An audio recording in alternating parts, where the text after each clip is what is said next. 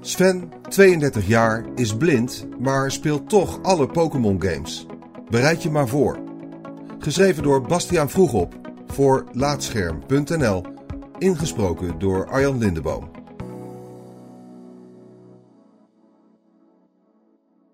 Al jarenlang bieden Pokémon games een vertrouwd avontuur. Spelers reizen van stad naar stad waar ze zich steeds weer moeten bewijzen in zogeheten gymgevechten. In de tussentijd breiden ze langzaamaan hun verzameling monsters uit in een poging om ze allemaal te vangen. Vraag je gamers om de wereld van Pokémon te omschrijven, dan krijg je meestal dezelfde antwoorden. Ze zullen vertellen over de kleurrijke spelwereld, gevuld met gekke huisjes voorzien van bolle daken, of over de vreemde monsters. Die zijn vaak schattig, maar soms ook geïnspireerd door bizarre zaken zoals vuilniszakken en zandkastelen. Met iedere Pokémon-game is er steeds meer een eigen stijl ontstaan. Sven van de Wegen, 32 jaar, online bekend als Blind Warrior Sven, merkt daar bij het spelen van de games niks van. Hij is al sinds zijn zesde blind door de gevolgen van kanker. Toch speelt hij fanatiek games zonder dat hij kan zien wat er op het scherm gebeurt. Ik heb nog nooit een Pokémon gezien, vertelt hij in een mailwisseling. Ik heb ook geen idee hoe bijvoorbeeld Pikachu of Bulbasaur eruit zien. Hij heeft zichzelf echter geleerd om de spellen op een andere manier te spelen. Ik ben zelf een enorme Pokémon-fan. Inmiddels ben ik in staat om de oudere spellen, zoals Pokémon Yellow, Blue, Red, Silver, Gold, Leaf Green en Fire Red, te spelen met behulp van geluid. In de spelwereld zelf is dat een kwestie van blijven rondlopen. Botst hij ergens tegenaan, dan hoort hij een luide oemf die duidelijk maakt dat de hoofdpersoon niet verder kan en dat hij een bocht moet maken.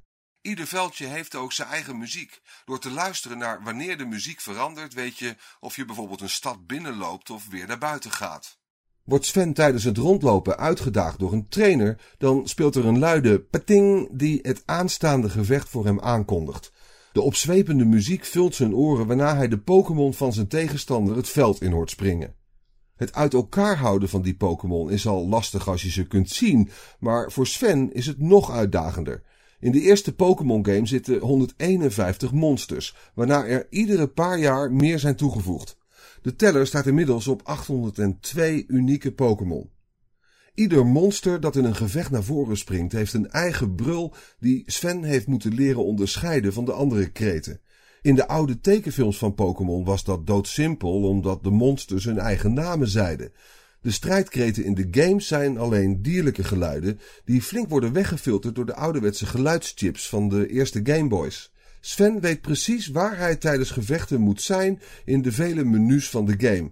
Hij zoekt op de website Bulbapedia welke aanvallen zijn Pokémon eigenlijk kunnen, zodat hij weet dat hij de juiste optie indrukt. Hoort hij het tu geluidje als een van zijn beestjes een level omhoog is geschoten, dan maakt hij een mentale notitie van het nieuwe level van zijn teamlid. Soms raak je wel eens de tel kwijt. Dan vraag ik mij ineens af of mijn Snorlax nou level 40 of 41 is. Gelukkig zijn er op dat soort momenten dingetjes waar ik aan vast kan houden. Op level 42 leert Snorlax bijvoorbeeld een nieuwe aanval, waarbij de game net iets anders klinkt. Hoor ik dat, dan weet ik dat hij dat level net heeft bereikt. Volgens Sven doet een blinde speler er een stuk langer over om het einde van de game te bereiken. Daarnaast heeft hij op sommige momenten nog wel hulp nodig. Een voorbeeldje is wanneer je in de achtste gym in Pokémon Red, Blue of Yellow bent, vertelt hij. Je wordt daar steeds naar andere plekken getransporteerd, wat het lastig maakt om op het juiste pad te komen. Toch zegt Sven dat een blinde speler zo'n 80 tot 90 procent van de game zelfstandig door kan komen. Zolang je maar geduldig bent, bereid bent om te puzzelen en dingen opzoekt op het internet. Toch is Sven nerveus voor de nieuwe geplande Pokémon games. Later dit jaar verschijnen Pokémon Let's Go Pikachu en Let's Go Eevee. Twee remakes van de klassieker Pokémon Yellow die origineel voor de Game Boy verscheen. De games spelen zich in dezelfde wereld af als het origineel, dat weer een soort remaster van Pokémon Red en Blue was, maar dit keer speelt de game zich af in een driedimensionale wereld. Het is nog onduidelijk hoe toegankelijk beide titels zijn voor blinden of slechtzienden.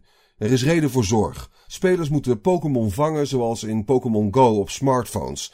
Wat betekent dat Sven via de Switch-controllers een gooibeweging moet maken naar een virtueel monster. Hij kan echter niet zien waar een Pokémon zich precies bevindt op het scherm. Hij wil daarom graag in contact komen met Nintendo om te helpen bij het toegankelijk maken van het spel. Inmiddels heb ik een tweet naar Nintendo verstuurd. Ook heb ik een sollicitatieformulier ingevuld voor de Pokémon Company. Niet omdat ik een baan wil, maar om mijn verzoek duidelijk te maken. Omdat het spel pas in november uitkomt, hoopt Sven nog aanpassingen te kunnen bewerkstelligen als dat nodig blijkt. Bijvoorbeeld met betrekking tot het geluid van de game. In een mailwisseling met het Nederlandse Nintendo-kantoor kreeg hij te horen dat er op het moment geen mogelijkheden zijn voor het testen van het spel tijdens de ontwikkelingsfase. Van de Pokémon Company of het hoofdkantoor van Nintendo heeft hij nog niks gehoord, maar hij blijft duimen. Hopelijk komt er nog een bevredigender antwoord. Pokémon is trouwens niet de enige game waar Sven zijn tijd in steekt. Hij is al meerdere malen in het nieuws gekomen vanwege zijn prestaties op Street Fighter toernooien. Sven wist in 2017 de top 30 beste spelers te bereiken in het Spaanse Sonic Boom toernooi. Daarmee liet hij zien dat zijn beperking hem allesbehalve een minder goede speler maakt. Hij besteedt op het moment een groot deel van zijn tijd aan het spelen en streamen van Street Fighter.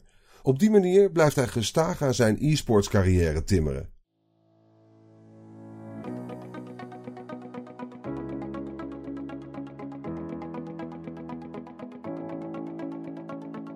Dankjewel voor het luisteren naar deze aflevering van Laatscherm voorgelezen. Als je waardeert wat we hier doen, dan zouden we het leuk vinden als je iemand anders vertelt over laatscherm.nl of een van onze verhalen deelt op social media. Je kunt ook heel eenvoudig 5 sterren achterlaten in de podcast-app van Apple en eventueel een recensie, waardoor we weer beter vindbaar worden voor anderen. Luister ook naar onze andere podcast, Praatscherm, en ga voor meer verhalen, geschreven of gesproken, naar laatscherm.nl.